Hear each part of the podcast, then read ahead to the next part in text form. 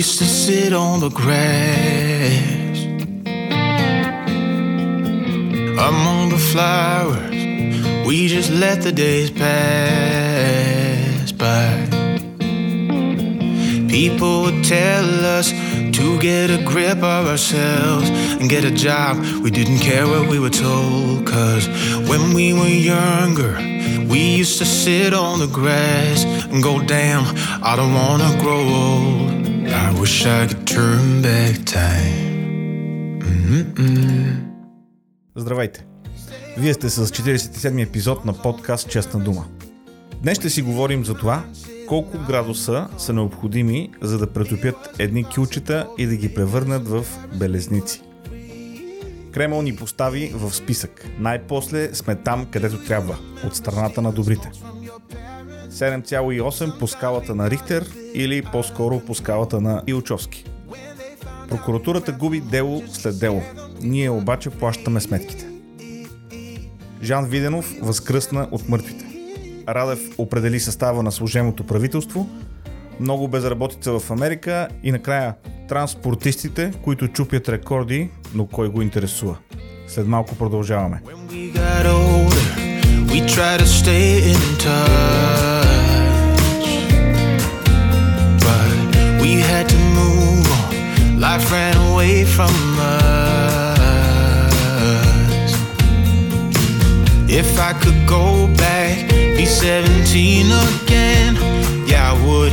Just to see all my friends running around the city, acting crazy like we used to do. I wish I could turn back time. И така, най-после България попадна в един добър списък. Този с предполагаемите врагове на Кремъл. Колко трябва да ти е къла, за да съставиш и оповестяваш такъв списък? Писали руските служби, писали и накрая установили, че в списъка с врагове на Кремъл има около 150 държави. Разбира се, че иронизирам. Но няма нищо чудно в това, че си създаваш врагове, когато взривяваш складове, водиш мръсни дезинформационни кампании, тровиш хора и така нататък и така нататък. Целият арсенал от методи в тефтерчето на ГРУ. И ето, че и ние попаднахме в този прословут списък. Е, време беше. Сега, ако някой в България пък вземе да прочете малко история за ролята на Русия за разпокъсването на България след освобождението и фактическото противопоставяне на Съединението, леле, Кремъл ги очакват трудни времена. Но първо трябва да започнем да четем история. Иначе сме обречени да повтаряме грешките от миналото. И като става въпрос за грешки, тези, които подцениха изслушването на Ючовски, допуснаха грешка. Визирам ГЕРБ. Грешка беше и привикването на Иван Ангелов, който вместо да обори Илчовски всъщност повиши градусът на напрежението за Бойко Борисов. Сещате ли се? Градус, градусът. И така, отново видяхме как борим корупцията в България. А именно, че корупцията и реките са се превърнали в държавна политика. Така накратко описвам земетресението от 7,8 по скалата на Ючовски, което разтърси парламента и впрегна целия кафяво медиен ресурс в полза на ГЕРБ. Хей, появи се даже Барека, но не беше в бяла риза. По отношението на казаното от Ючовски. Бошков вече каза тези неща. Всички знаехме, че са така, но Бошков е черепа. Злодей по дефиниция. Сега ги казва и Ючовски. Какво оправдание ще намерим в този момент за тази история? Разбира се, в тази комисия водеща беше Майя Манолова. Там тя беше в вихър си. Качествено кръчетало, което знае как да върти едно и също нещо. Впечатление, разбира се, направи и държанието на хората от ГЕРБ. Мутри в действие. Особено ожесточени бяха политическите шантонерки, т.е разни лица, които са обиколили по 5-6 партии и коалиции преди да се озоват в ГЕРБ. В изслушването разбрахме откъде идват кючетата. Подаръци за рожден ден. Моят рожден ден мина наскоро. Изпуснах момента да подсетя приятелите да ми купуват златни кючета, вместо да ми купуват а, фланелки, цветя и други подобни малки подаръци.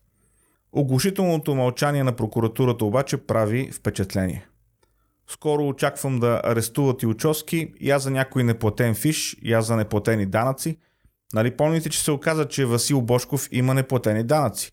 Някъде около 7-8 лева, доколкото си спомням.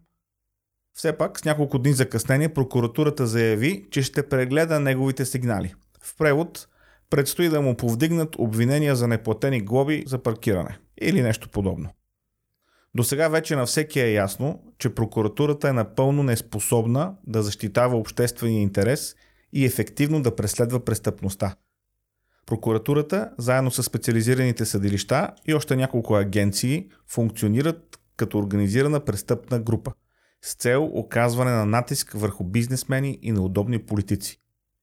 Илчовски спомена Миню Стайков, собственикът на Вимпрон Карнобат, който в момента е подсъден. Слушайте сега какво прави прокуратурата там.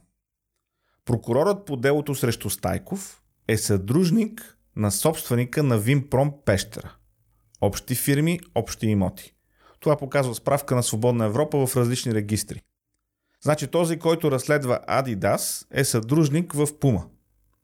Този, който разследва Кока-Кола е съдружник в Пепси. Този, който разследва Вимпром Карнобат е съдружник на собственика на Вимпром Пещера. Това разбира се е пълна случайност. На съвсем случайен принцип се е паднал този прокурор и тук, приятели, няма нищо планирано. А какво го питат журналистите докато отива за делото? Вярно ли е, че са ви насилвали в ареста? Защото всеки човек ще говори за насилването си на тротуара, нали? Не стана ясно дали Миньо Стайков е насилван, но се разбра, че докато е бил в ареста е бил тровен. Най-вероятно чрез храната. И сега черният му дроб е почти в кома. Всичко е точно. Руският модел се следва идеално. Ами, не на празно Цацаров, Борисов и главният руски прокурор Чайка подписаха преди няколко години споразумение за съвместна работа. Имат ноу-хау в троването на свидетели и трябва да го предадат. Междувременно, нашата прокуратура загуби делото срещу бившия военен министр Николай Ненчев. Защо му бе повдигнато обвинение? Ами защото ощетил руска фирма, която трябвало да ремонтира българските мигове и подписал по-изгоден за нас договор с полска фирма. Прокуратурата на Република България защитава интересите на руски фирми, на руската държава. Чудно ли е тогава, че тук има взривове на складове и жертви, докато прокуратурата се прави, че нищо не се случва? Същата тази прокуратура загуби делото и срещу Дянков, Прокопиев и Трайков. Повдигнати фиктивни обвинения с цел оказване на натиск върху неудобни играчи. А какво стана с NapLeaks? Личните данни на няколко милиона български граждани изтекоха в интернет. Там нищо не се случва. Изслушването на Ючовски отново показа, че държавата е овладяна. За това говори и Павел Стоименов, последният бизнесмен свидетел, който бе изслушан в комисията. Все повече и повече хора ще говорят и ще казват това, което всички отдавна знаем, а именно – че държавните институции са най-мащабната организирана престъпна група. И по тази причина ние се нуждаем от спешни реформи, от завръщане към някаква правова нормалност, защото мафията в нейните разнообразни форми е овладяла цялата държава. И за да ни развесели, след като Боби Михайлов си оттегли оставката, сега и Жан Виденов направи същото. Жан претендира, че той е истинският министр-председател на България и заяви готовност да се завърне начало на страната. Знам, че звучи комично, но в реално то си е така. Жан Виденов се опитва да възкръсне от политически мъртвите. Да заповяда. Ще му опресним паметта. Днес президентът Радев обяви съставът на служебното правителство. Очаквано в него влизат главно специалисти, като трябва да призная неприятно впечатление прави името на Янаки Стоилов, който макар и сега да е преподавател по право, и след 100 години ще бъде повече свързан с БСП и БКП, отколкото с правото. Това правителство ще бъде тук 2-3 месеца. В други свои укази президентът разпусна 45-я парламент и назначи новият състав на Централната избирателна комисия. Работата на служебния кабинет и на ЦИК ще бъде следена отблизо в контекста на предстоящите парламентарни, а в края на годината и президентски избори. Така че ще видим как ще се справи президентът, както и неговите избранници в случая. Насочвайки се към две новини от света, в Америка нещата не изглеждат розови. Докладът за безработицата на администрацията на Байден е кошмар. Най-лошите резултати в последните десетина години. Резултатите са толкова лоши, че дори угодните журналисти по време на емисията първо предположиха, че е допусната грешка в AutoQ. Ако не вярвайте, вижте видеото, което съм линкнал в записките на епизода. Байден и Харис буквално закопават Америка. Економическата им политика е грандиозен провал. На прес-конференции го докарват. Даже на разнообразие го докарват. Расово, полово, сексуално и какво ли още не. Затова ни информира страницата на Американското посолство в България. Хей, може би е по-важно хората, които се назначават, да са компетентни, а не да гледаме кой с какъв цвят на кожата е. Защото това ми прилича много на расизъм. Абсурдно е, нали? Абсурдна е и новината, с която ще завършим днес. Транссексуална жена ще вдига тежести на Олимпиадата в Токио. Уоръл Хъбърт само преди 10 години е бил мъж и също така е бил част от националния отбор на страната си. Сега обаче, о чудо, той е жена. И така, лека по лека, започват опитите за нормализирането на една лудост. Жените не могат да стават мъже и мъжете не могат да стават жени.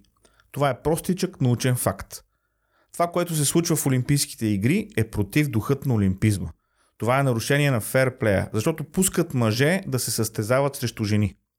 Мъжката мускулатура е различна, плътността на костите при мъжете е различна. Има толкова много фактори, които дават предимство на мъжете, особено в силовите спортове. И това, че някой си е направил операция за смяна на пола или пък е започнал да пие противозачатъчни, не променя никой от тези споменати вече фактори.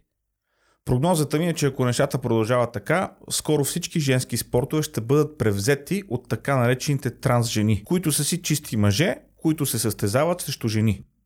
Това равенство може да си го вземете и да се гръмнете с него. Толкова за днес, последния ден на кабинет Борисов. Не се притеснявайте. С краят на управлението на Борисов не идва краят на България или краят на света. Всичко ще бъде наред.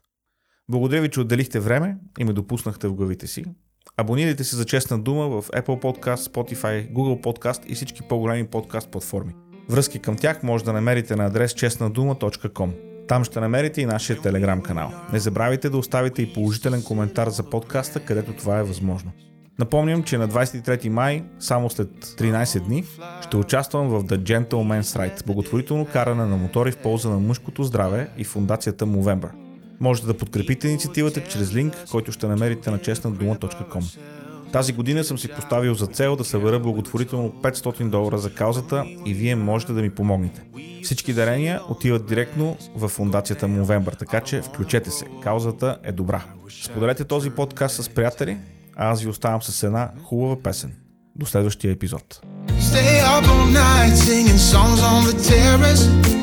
We didn't mind sitting out in the cold. It was impossible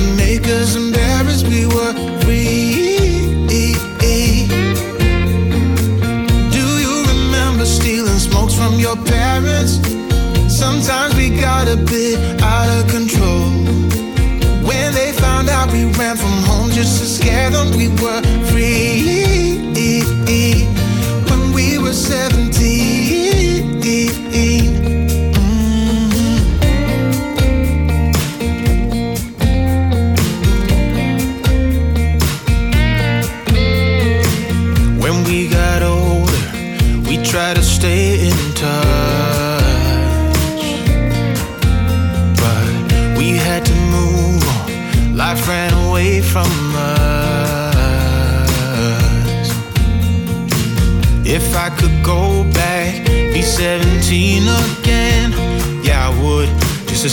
my friends. Running around the city, acting crazy like we used to do. I wish I could turn back time. Oh, stay up all night singing songs on the terrace. We didn't mind sitting out in the cold. It wasn't possible to make us embarrassed. We were free.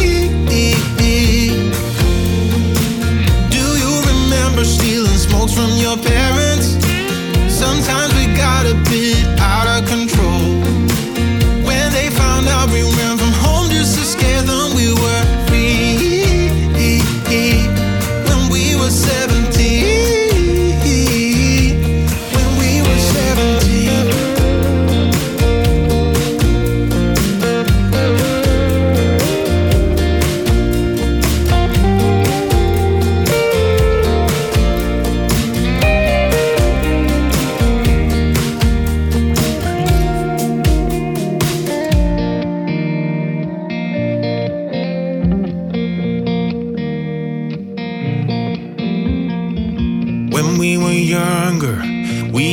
sit on the grass and go, damn, I don't wanna grow old.